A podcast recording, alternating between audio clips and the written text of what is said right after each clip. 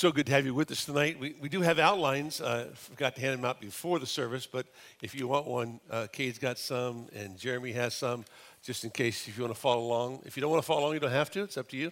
But uh, they're there, and sometimes people like to have notes, and so it's sometimes it's better for us to give you an outline. Uh, others are good at taking notes. Uh, others not so good. They need some help, and so hopefully this will help you, and uh, it will help you understand and follow as we go along this evening. Uh, So let's bow in a moment of prayer, and uh, then we'll begin, all right? Father, we thank you, Lord, for tonight. You are good to us, and we're grateful for the opportunity to meet in the middle of the week. We're grateful, Lord, for how you've supplied our needs in unique and special ways. We're, we're thankful, Lord, that you brought us here safely, and that, Lord, in the middle of the week, we can open your word and study it and apply it to our lives. Our prayer tonight, Lord, is that you would help us to see those things that will enable us to live for your glory. It's all about you, and it's all about how you are put on display in our lives. And we ask that you would help us to do that as we learn your word this evening. We pray in Jesus' name. Amen. You know, as as as human beings, we, we live in a state of expectation. All of our lives are built around expectations. You woke up today expecting certain things to happen.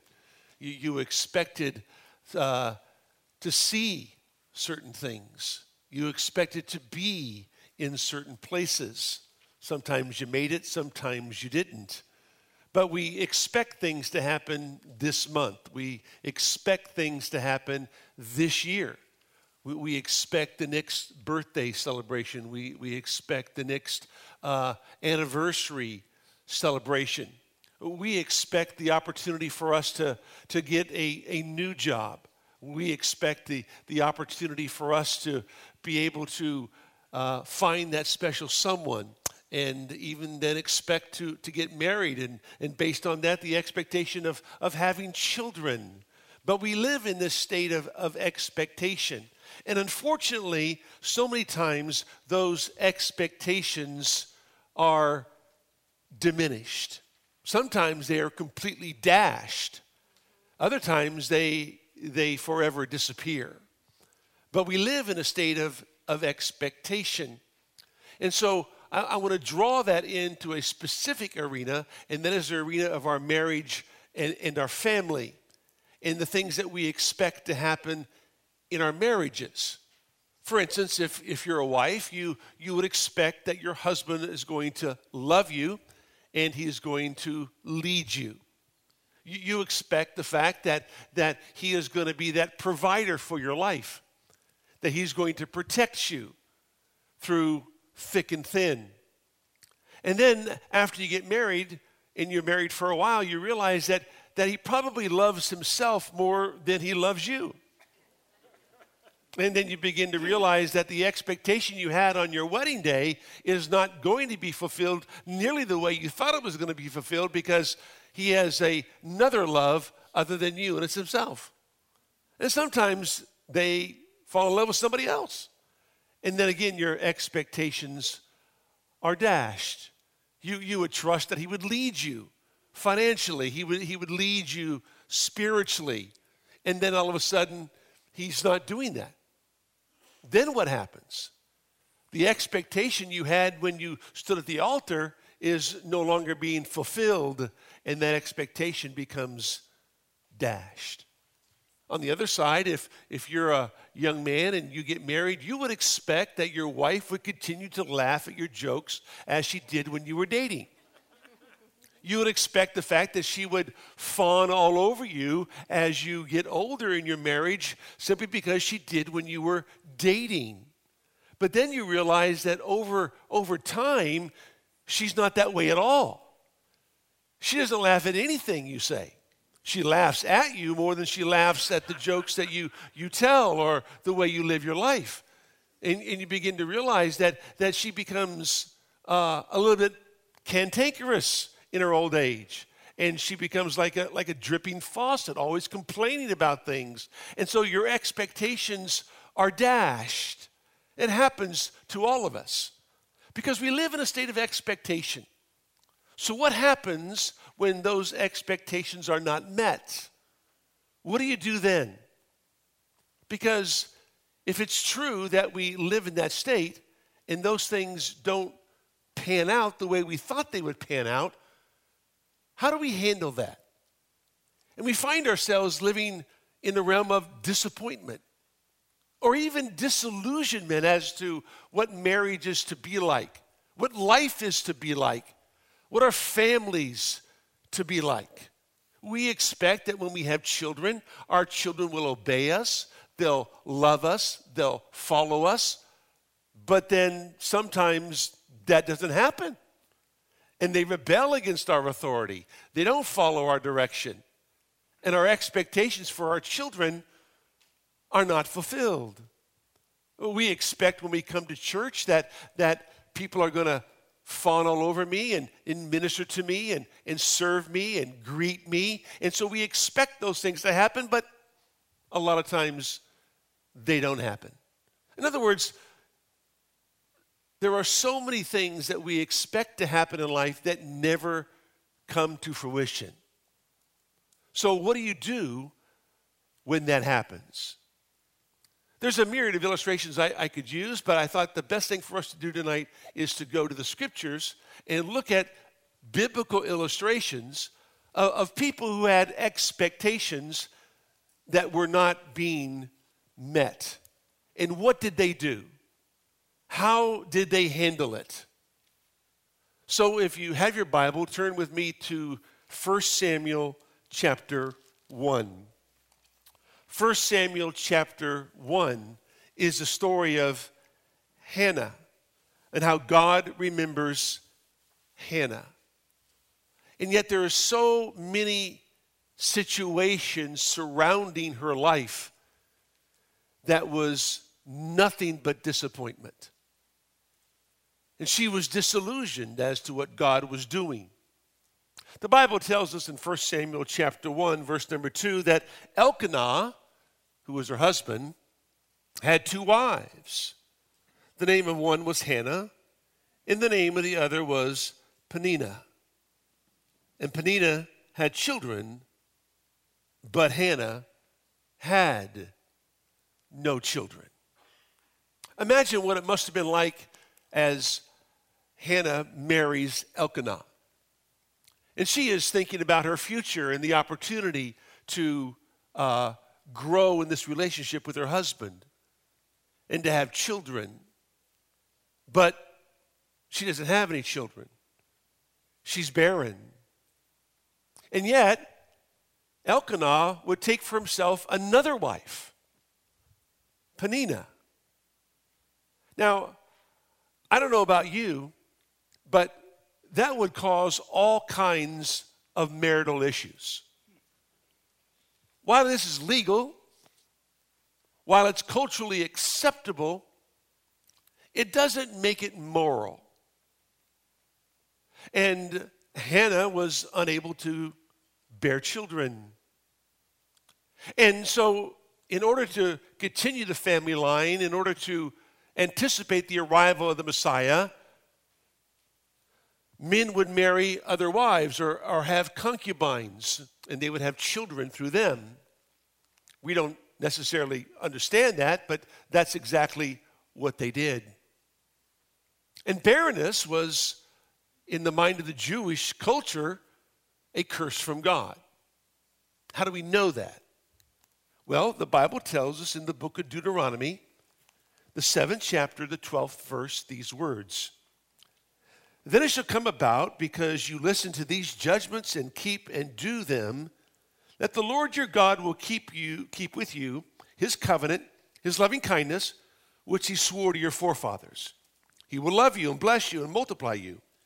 He will also bless the fruit of your womb and the fruit of your ground, your grain and your new wine and your oil, the increase of your herd and the young of your flock in the land which he swore to your forefathers to give you. You shall be blessed above all peoples. There will be no male or female barren among you or among your cattle. If you follow my statutes, if you obey my word, then your male and females will not be barren. And so if you were a young lady and you were growing older and you were barren, it must have meant that you were disobedient to God, that you didn't keep the commands of God. Therefore, you were cursed, and that's why the Jews looked at barrenness as a curse. But but Hannah, she, she was like Sarah before her. She was like Rachel before her, like Rebecca before her, like Samson's mother, because we don't know her name, it's just titled Samson's mother. She too was barren, and like Elizabeth would also be barren before the birth of John the Baptist. And so Hannah would be thinking, am I cursed by God? Elkanah would be thinking, my wife is cursed by God. So I'll, I'll take for myself another wife, and then I'll have sons and daughters. And sure enough, Peninnah had sons, plural, and daughters. So you pick up the narrative in First Samuel chapter one, and it says in verse number three, now this man would go up from the city yearly to worship and to sacrifice to the Lord of hosts in Shiloh. And then the two sons of Eli, Hophni and Phinehas, were priests to the Lord there. When the day came that Elkanah sacrificed, he would give portions to Peninnah, his wife, and to all her sons and her daughters. But to Hannah he would give a double portion, for he loved Hannah. But the Lord had closed her womb. Now the text says that Elkanah loved Hannah, and so he would give her a double portion. You would think that if he if he loved Hannah, he would not take for himself another wife. I mean, if I'm Hannah, that's what I'm thinking, that you're solely and wholly devoted to me. But he doesn't do that. She was barren because the Lord had closed her womb. Very important statement. It's the Lord who opens the womb. It's the Lord who closes the womb. And so here is Hannah. She is expecting a great married life. She's expecting to have children. She's expecting her husband's going to love her dearly. And then all of a sudden she has no children. And her husband takes for himself another wife. And so her expectations are not just diminished, they're completely dashed. But you read on. And it says, her rival, however, which is Peninnah, would provoke her bitterly to irritate her because the Lord had closed her womb. Her womb. Now, imagine this in the household. Peninnah says, I, I'm going to the market and I'm going to take all of my children with me. Hannah, would you like to come with us so you don't have to stay home alone? Because you are alone. And so she would provoke Hannah. I'm not so sure how she did it, but it became a, a source of great tension in the family. You can only begin to imagine the tension between Hannah and Peninnah. And Elkanah, caught in the middle, trying to bring some kind of resolution to an already volatile situation. So, the text says, verse seven, it happened year after year. As often as she went up to the house of the Lord, she would provoke her, so she wept and would not eat. So, it happened continually. And as they would go to the house of the Lord, it would be accentuated. And so here is Hannah going to worship, only to realize that as she goes, her husband's other wife is bitterly provoking her on their way to worship the Lord. How do you ever prepare your mind to worship the Lord when this is always happening? So even her expectation to worship the Lord in the beauty of his holiness is being diminished by her husband's other wife. Verse eight, then Elkanah, her husband, said to her, Hannah, why do you weep, and why do you not eat, and why is your heart sad? Am I not better to you than ten sons? No. Spoken as only a male could say it. Aren't I your everything? No, you're not, because you evidently didn't think I was your everything, and you married somebody else. And so you really want me to think that you are better for me than ten sons, when in all reality, everything that I had hoped in, everything that I had aspired to, all my dreams and all my expectations and all my aspirations were dashed when you took for yourself another wife. And now you want to come to me and say, aren't I better to you than ten sons? Well, the answer obviously is no, you're not. But Elkanah didn't see it that way. But Hannah did. So, verse number nine, then Hannah arose after eating and drinking in Shiloh. Now Eli the priest was sitting on the seat by the doorpost of the temple of the Lord. She, greatly distressed, prayed to the Lord and wept bitterly. She made a vow and said, O Lord of hosts, if you will indeed look on the affliction of your maidservant and remember me, and not forget your maidservant, but will give your maidservant a son, then I will give him to the Lord all the days of his life, and a razor shall never come on his head. She begins to pray. How many times does she pray this prayer? I have no idea. But it's, she prays it earnestly, because it says that she was greatly distressed and she wept bitterly. She prayed it humbly because she wanted the Lord to remember her.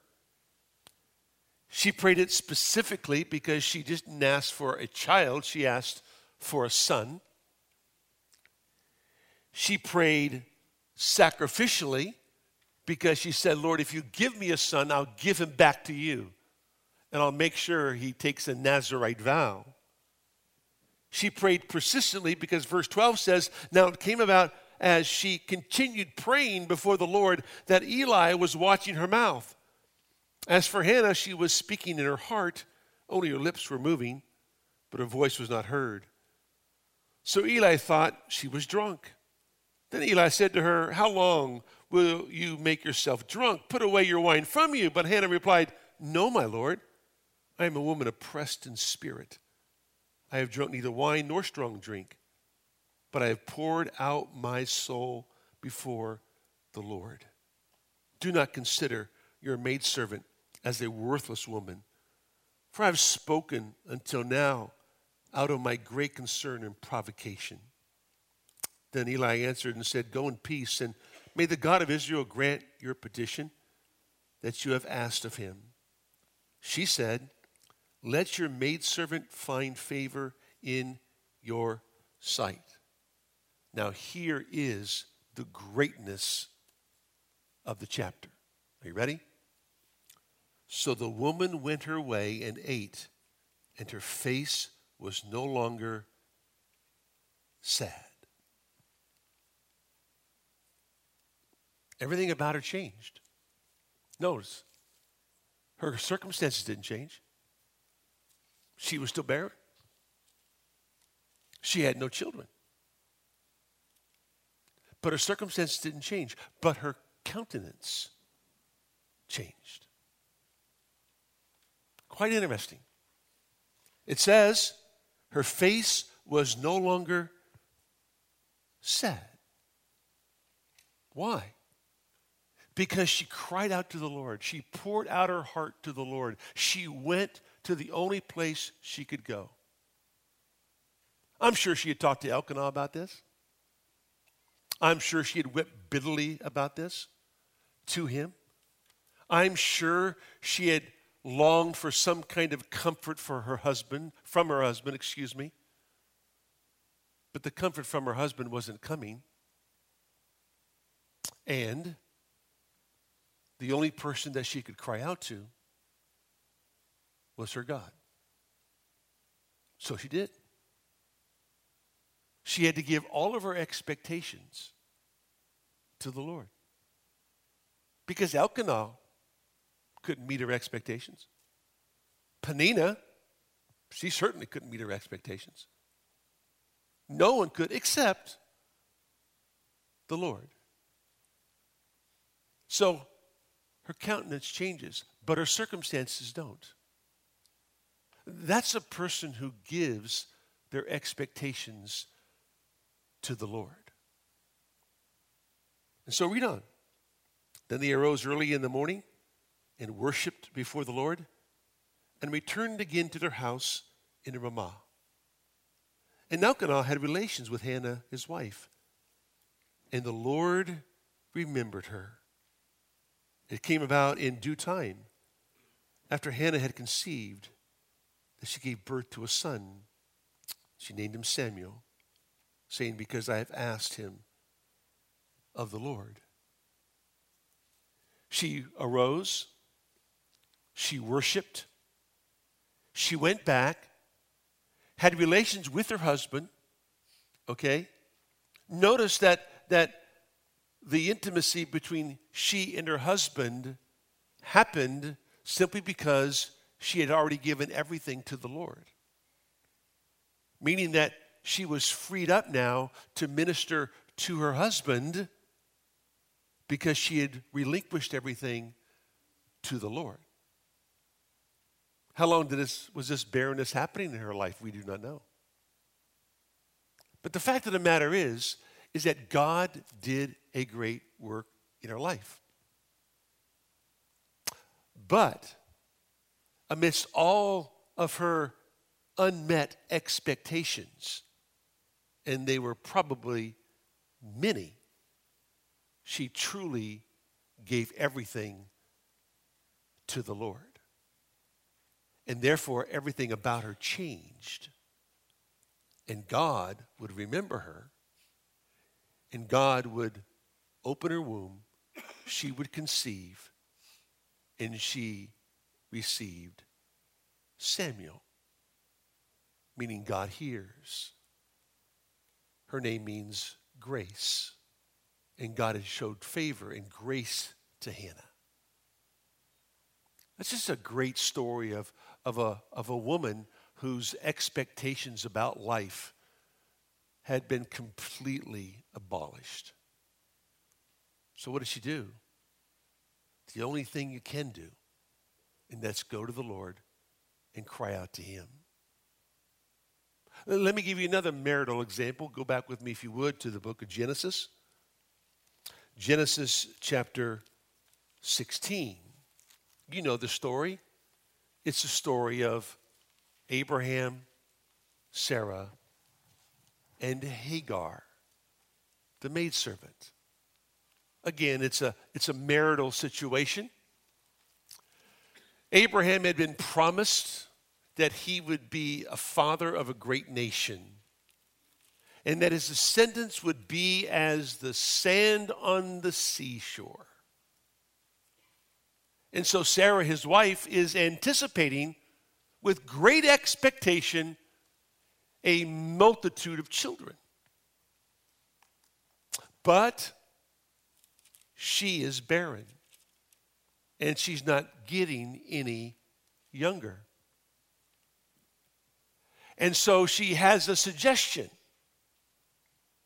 What happens when we have these grandiose expectations is that when they don't or are not met on my timetable, then we begin to manipulate the situation and manipulate the circumstances so that things fall in my favor. And that's exactly what Sarah does. She begins to take matters into her own hands. She begins to say, you know what? I have an answer for this. I know what to do. There was the infertility of Sarah, coupled with the longevity of the seasons, which had been ten years, She was not conceiving, and so she comes up with an idea. An idea that she believed would, would be the solution to all of her expectations.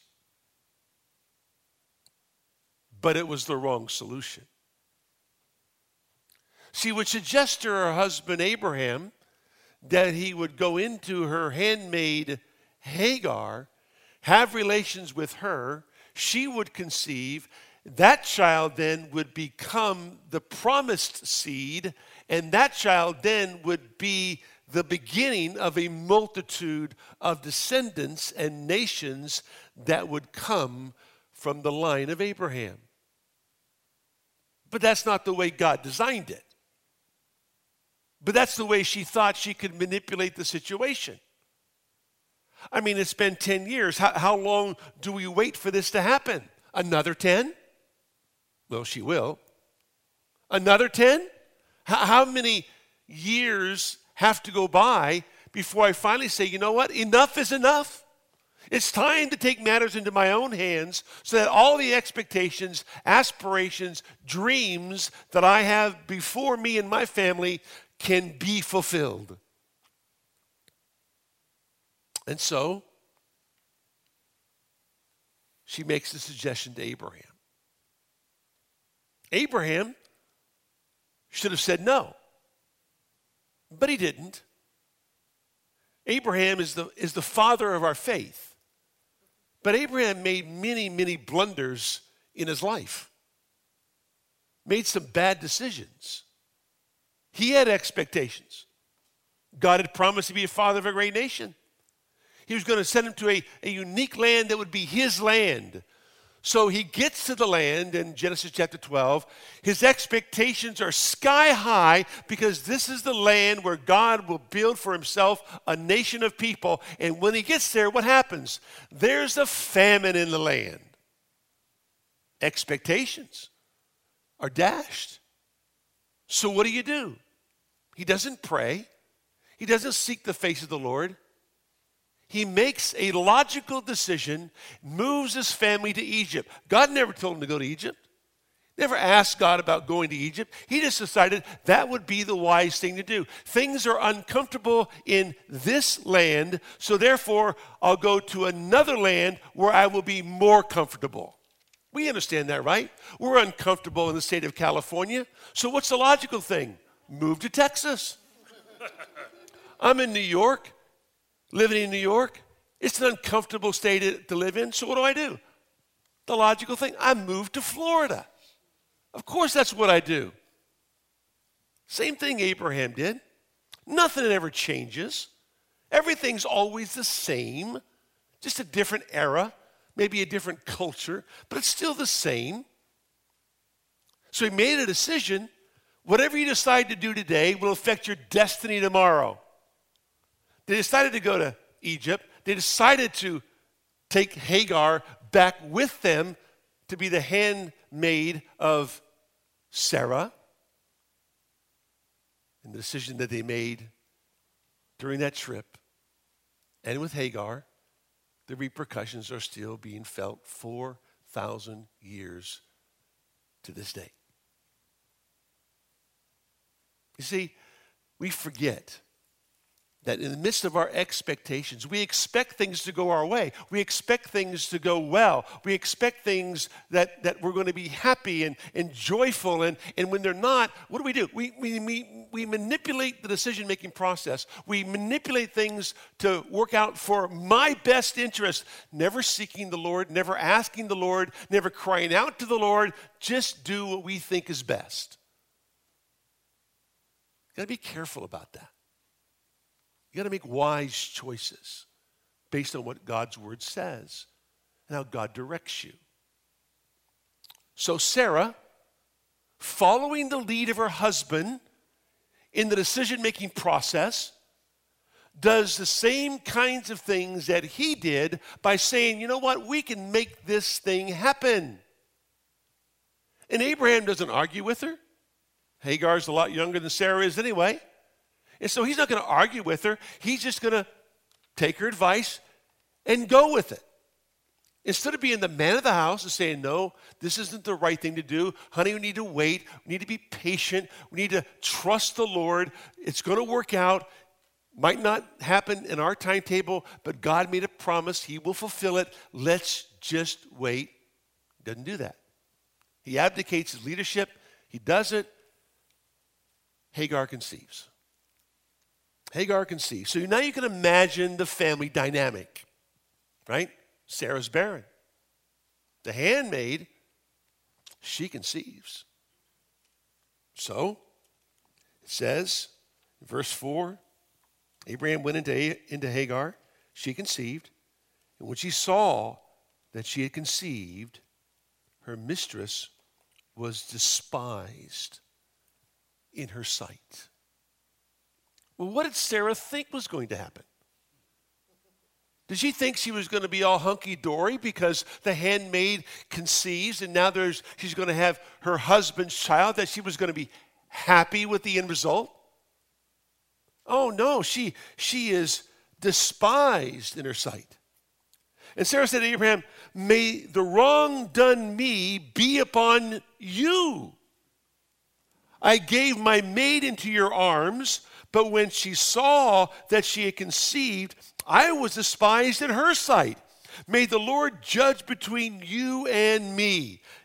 I don't know about you. Just imagine the conflict in Abraham's tent.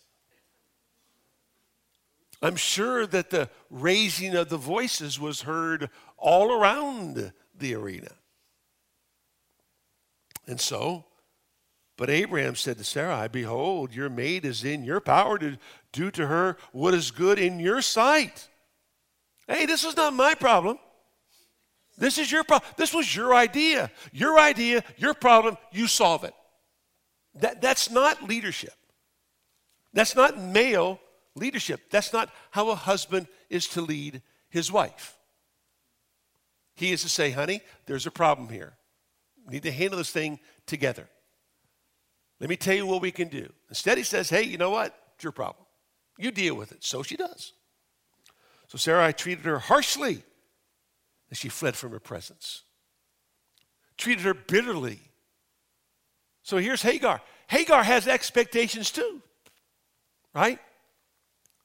She's just doing what she does as a handmaid. She's being obedient to her, her master. She's following through. She conceives. She's excited. She's an Egyptian handmaid. She's thinking, I'm never going to find a husband. I'm never going to have any children. All of a sudden, she conceives. She's got a child. She's ecstatic. This is going to be great. And wow, what kind of family dynamic is this going to be? But it didn't turn out near what she thought it was going to be. And so, verse seven, the angel of the Lord found her. Now, this is very important. Why? Very first time the phrase is used in the Bible, the angel of the Lord. The angel of the Lord, used several times in the Old Testament, is the pre-incarnate Christ. So the first time that the angel of the Lord is used in Scripture is used by the Lord finding an Egyptian handmaid. Talk about the graciousness of our God, the beauty of our Lord. Now the angel of the Lord found her by a spring of water in the wilderness, by the spring on the way to Shur. He said, Hagar, Sarah's maid, where have you come from and where are you going? And she said, I am fleeing from the presence of my mistress Sarai. Then the angel of the Lord said to her, return to your mistress and submit yourself to her authority. Whoa. Wait a minute. I'm not doing that. You want me to go back into the arena of bitterness? You want me to go back into the arena where I was treated harshly? You want me to go back into the arena where I am despised? So, moreover, the angel of the Lord said to her, I will greatly multiply your descendants, so that they will be too many to count. The angel of the Lord said to her further, Behold, you are with child, and you will bear a son. You shall call his name Ishmael, which means God hears, because the Lord has given heed to your affliction. He will be a wild donkey of a man. His hand will be against everyone, and everyone's hand will be against him, and he will live to the east of his, all his brothers. Then she called the name of the Lord who spoke to her. You are a God who sees.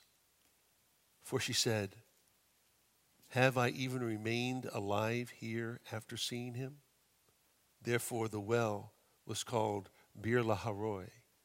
Behold, is between Kadesh and Bered, the well of the living one who sees me. Hagar, amidst all of her disappointment and disillusionment, recognizes not just that God hears, but God sees and knows everything. Hannah is reminded that God remembers everything. And she begins to understand that God is in control of her life. Let's jump to another individual. His name is Job. You think Job had expectations? Oh, you bet.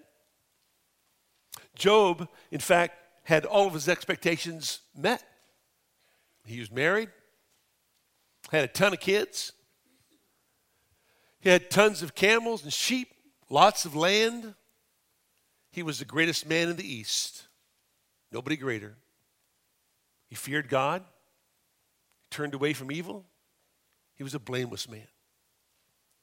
Everything was going great. Full guns. No problems. Until one day he loses everything. Everything. He has no understanding as to why. He just knows what takes place. If you're with us in our study of Job, you know the story. And then he loses his health. All this because Satan has a conversation with the Lord, and the Lord offers up Job to him, tells him that you can do whatever you want, but you can't touch him. Then he says you can do everything you want to him, but you can't kill him. So he strikes him with boils. From the top of his head to the, head, to the bottom of his feet. And so now he's suffering physically. He's lost everything.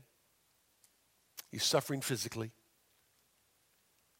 And his wife, you, he would expect that of all the people that would support him, it would be who? His wife.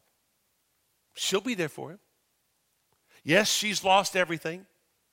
She's lost all of her children. She's lost the same amount of money that Job's lost.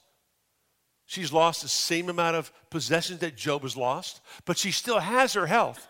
And so he would expect that amidst all of his turmoil and pain, that at least his wife would be there to comfort him. At least his wife would be there to say words of encouragement. She's not a doctor. She's no physician.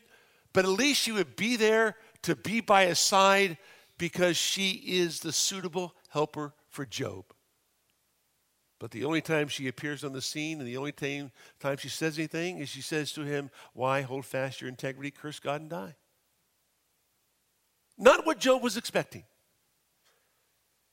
He was expecting words of love and support. Words that would mean something to him. No, she can't relieve his pain. No, she can't bring back all the kids. No, she can't bring back all the livestock. No, she can't bring back all the servants. She can't do any of that stuff. But at least her words, her presence would be there to comfort him. But they were not there. So he's visited by three friends. Three comforters, supposedly. Three counselors. And he's sitting there as they come to visit him, and when they look at him, they are appalled and begin to weep because they don't even recognize their good friend. So they sit with him. He's expecting that they're going to offer words of counsel, words of comfort, that they would be there in support of him during the most excruciating time of his life with all this pain.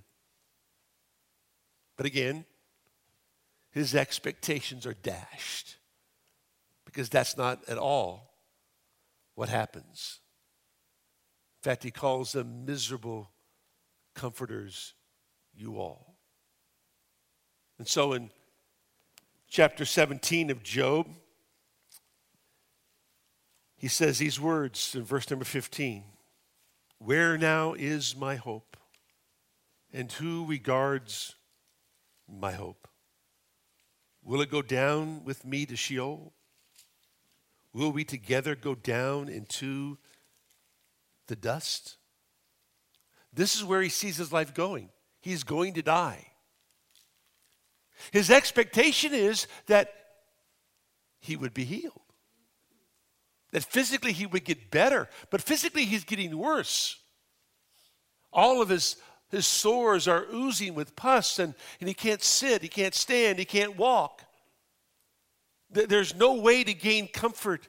And any cloak to cover him at night when he's cold is only just peeled off and just reopens all the scabs that are there over and over again. It's a daily routine. Thinking that his God will heal him, expecting God to intervene, but God is silent. So all of his expectations for being healed are gone. So in chapter seventeen, he says, I guess I'm just going to die. Where else, what else is going to happen? I guess this is it. And the remarkable thing about Job is that he never receives an explanation as to why, just a revelation as to who. That's it. Who's behind all this? God is. And at the end, he repents in dust and ashes. And at the end, God turns the captivity of Job when he prays for his friends. Not when he prays for himself, but when he prays for his friends. He cries out to God on behalf of his miserable comforters. And God restores his health. He gives him twice as much as what he had before. And you know the end of the story. Three biblical illustrations of expectations. Dashed. Sometimes handled well, sometimes not handled well. But the bottom line is that no matter what your expectation is, you must go to God with all of them, not just some of them. The Bible says in Psalm forty-two, these words, verse number five, "Why are you in despair, O my soul? And why have you become disturbed within me? Hope, trust in God. For I shall again praise him for the help of his presence." And then in verse eleven, "Why are you in despair, O my soul? And why have you become disturbed within me? Hope in God, for I shall yet praise him, the help of my countenance." In other words, the only one who helps my countenance, the only one who helps my appearance, is the one who doesn't necessarily change my circumstances, but enables me by his presence to take me through my circumstances, that I might trust him all the more. It says it again in chapter forty-three, "Why are you in despair, O my soul, and why are you disturbed within me? Hope in God, for I will again praise him, the help of my countenance, the health of my countenance, my God." Who else is he going to trust in? You see, who else will you trust? Who else will you believe in? Who else will you depend upon? You cannot depend upon your spouse, although we think we should. You really can't, because they're caught up in their own issues. But you can always depend upon God, because God's never caught up in his issues. He has no issues. And so the psalmist then would go on to say these words in Psalm one nineteen, verse number one fourteen, "You are my hiding place and my shield. I hope, I wait for your word. You're my shield. You're my protection. Therefore, I'm going to hope for what your word says. The psalmist knew. That's why Romans fifteen, verse number four says, these things were written for your instruction, that through the perseverance and encouragement of scriptures, you might have hope.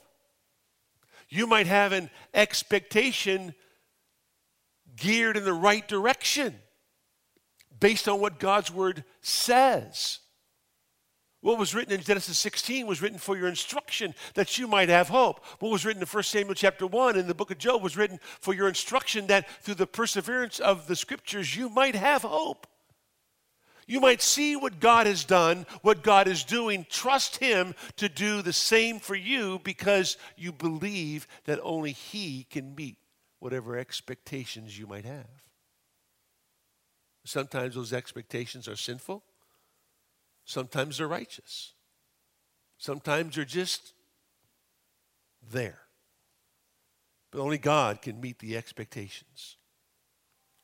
And so the Bible will go on to say in Psalm one thirty, verse number one, out of the depths I have cried to you, O Lord. Lord, hear my voice. Let your ears be attentive to the voice of my supplications. If you, Lord, should mark iniquities, O Lord, who could stand? But there is forgiveness with, with you, that you may be feared. I wait, I trust, I hope for the Lord. My soul does wait, and in his word do I hope. My soul waits for the Lord, more than the watchman for the morning. Indeed, more than the watchman for the morning. O Israel, hope in the Lord, for with the Lord there is loving kindness. Why do you You, why do you trust him? Why do you believe in him? Why do you hope in him? Because he is a God who bestows love and grace and mercy, and therefore you must go to him with all of your expectations. Psalm one forty-seven, verse number ten. Psalm one forty-seven, verse number ten. The Lord does not delight in the strength of the horse. He does not take pleasure in the legs of a man, but the Lord is pleased and favors those who fear him, those who wait and trust and hope for his loving kindness.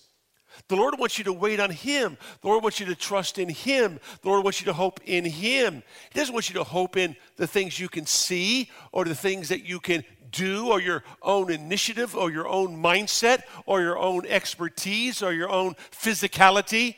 He doesn't take pleasure in a man's strength residing in his horses. No, he takes pleasure in those who wait upon him, who hope in him, who trust in him, who believe in him. You see, here, here's the point. You can't control anything. You can't control your spouse. You can't control your children. You can't control the weather. You can't control whether or not you make the ball team or don't make the ball team, whether you're first string or third string, whether or not you make this much money or that much money, whether you have children or don't have children, whether you are married or not. You don't control any of that. You think you do, but you don't. You might have influence over those things, but you can't control it. There's only one thing you control. Only one thing in life can you absolutely control one hundred percent. It only depends on you and no one else. Only one thing, and that is the choice that you make to put God on display in those unmet expectations. That's the only thing you can control. You can control whether or not you will give glory to God or you won't, because that solely depends upon you. Solely depends upon you. So you can put God on display, you can magnify his glory in the midst of your disappointment or in the midst of your excitement. But the choice is yours. You can decide to magnify his name or malign his name. That's the only thing you can control. That's why, that's why, and here's the principle, is that you need to acknowledge his sovereignty, thus accept your responsibility, so therefore you can appropriate your ministry. But you must acknowledge his sovereignty. He's in charge, you are not. He's in control, you are not. You can't control your husband. But ladies, I know you want to. Men, I know you want to control your wife. You can't. As hard as you try, you can't. Can you influence your husband or wife? Yes, you can. But you cannot control them. You can't control your children. Can't control your boss. Can't control anything except one thing, whether or not you will glorify the name of the Lord in every situation in life. That you control, and no one else controls it for you. You control it yourself. So the Bible says these words in Isaiah twenty, forty, verse number twenty-seven. Why do you say, O Jacob, and assert, O Israel, my way is hidden from the Lord? And the justice due me escapes the notice of my God. Why do you say that? Why do you say that, Lord, you're not meeting my expectations? Why would you come to the conclusion that God is not listening to you, or that whatever happened to you has escaped God's omniscience? But we tend to think that way when all of a sudden our expectations are not being met. That somehow my plight has escaped the notice of my God. That evidently he has stepped off the throne just for a moment and therefore is no longer in control of my marriage or my family or my situation. But he never takes a step off the throne. His sovereignty rules over all. But Israel is unwilling to acknowledge his sovereignty. And if they don't acknowledge his sovereignty, they can accept their responsibility to glorify the name of the Lord. And if you don't accept your responsibility, you'll never appropriate the ministry that God has entrusted to you. And so, the answer is, do you not know? Have you not heard? The everlasting God, the Lord, the creator of the ends of the earth, does not become weary or tired. His understanding is inscrutable. He gives strength to the weary, and to him who lacks might, he increases power. Though youths go weary and tired, and vigorous young men stumble badly, yet those who wait on the Lord, those who trust in the Lord, in other words, it's a Hebrew word that means to wrap yourself around the Lord. That's what it means to wait upon the Lord. You wrap yourself around him. Those who wrap themselves around the Lord will gain new strength. They will mount up with wings like eagles. They will run and not get tired. They will walk and not become weary. And then that familiar verse in the book of Jeremiah, Jeremiah chapter twenty-nine, you know it well, verse number four. Thus says the Lord of hosts, the God of Israel, to all the exiles whom I have sent into exile from Jerusalem to Babylon. God was sending Israel into exile. He was in charge. He was doing this. They had to acknowledge he was in control. You're going into captivity for seventy years. I did this, God says. Verse ten, for thus says the Lord, when seventy years have been completed for Babylon, I will visit you and fulfill my good word to you, to bring you back to this place. For I know the plans that I have for you, declares the Lord, plans for your welfare and not for your calamity, to give you a future and a hope. I got a plan. The plan is right on schedule. And then he goes on to say this, then you will call upon me and come to me and pray to me, and I will listen to you. You will seek me and find me when you search for me with all of your hearts. That's what I want for you. I have a plan. That plan is not for your calamity, but for your prosperity. But in order for that plan to be fulfilled, I have a place for you. And the place is the place of adversity. And when it's all said and done, at the very end, you are going to cry out to me and you're going to seek me. Because that's what I've always wanted anyways. I want you to come to me. Because I'm the only one who can fulfill all your expectations. Because I am the God of Israel. I'm the God of Abraham, Isaac, and Jacob. I'm the God of the universe. You see, our Lord wants us to go to him with every expectation that we have. In other words, everything that I desire, everything that I aspire to, everything I, I like to see happen, I'm going to take it to the Lord. I'm not going to manipulate it. I'm not going to try to control it. I'm going to take it to the Lord. So, Lord, this is my expectation. This is my aspiration. This is what I want to see happen. Lord, if it be your will, make it happen. because I would acknowledge your sovereignty. Having acknowledged God's sovereignty, I can now accept my responsibility. What is that? Like the Lord said to Hagar, listen, I want you to go back to the place where you were mistreated, and I want you to submit yourself to Sarah. She can accept her responsibility. Having acknowledged that God sees all, God knows all, God is sovereign. And only then can she appropriate her ministry to her son, to her family, as God had desired. And the same is true for you and me. That's the way it works. Because once you go to God with all your expectations, now you can begin to honor God's design for your family. And I really thought I would get to that tonight. That was my expectation. But it was dashed by my own self. So I'll pick it up with you next week. Let's pray. Father, thank you, Lord, for tonight. The chance you give us to study your word. I pray that your word would stretch us and encourage us and motivate us to live for the glory and honor of your glorious name. Help us to trust and believe in you only, knowing that you are our God. We are your people, and we serve only you. In Jesus' name, amen.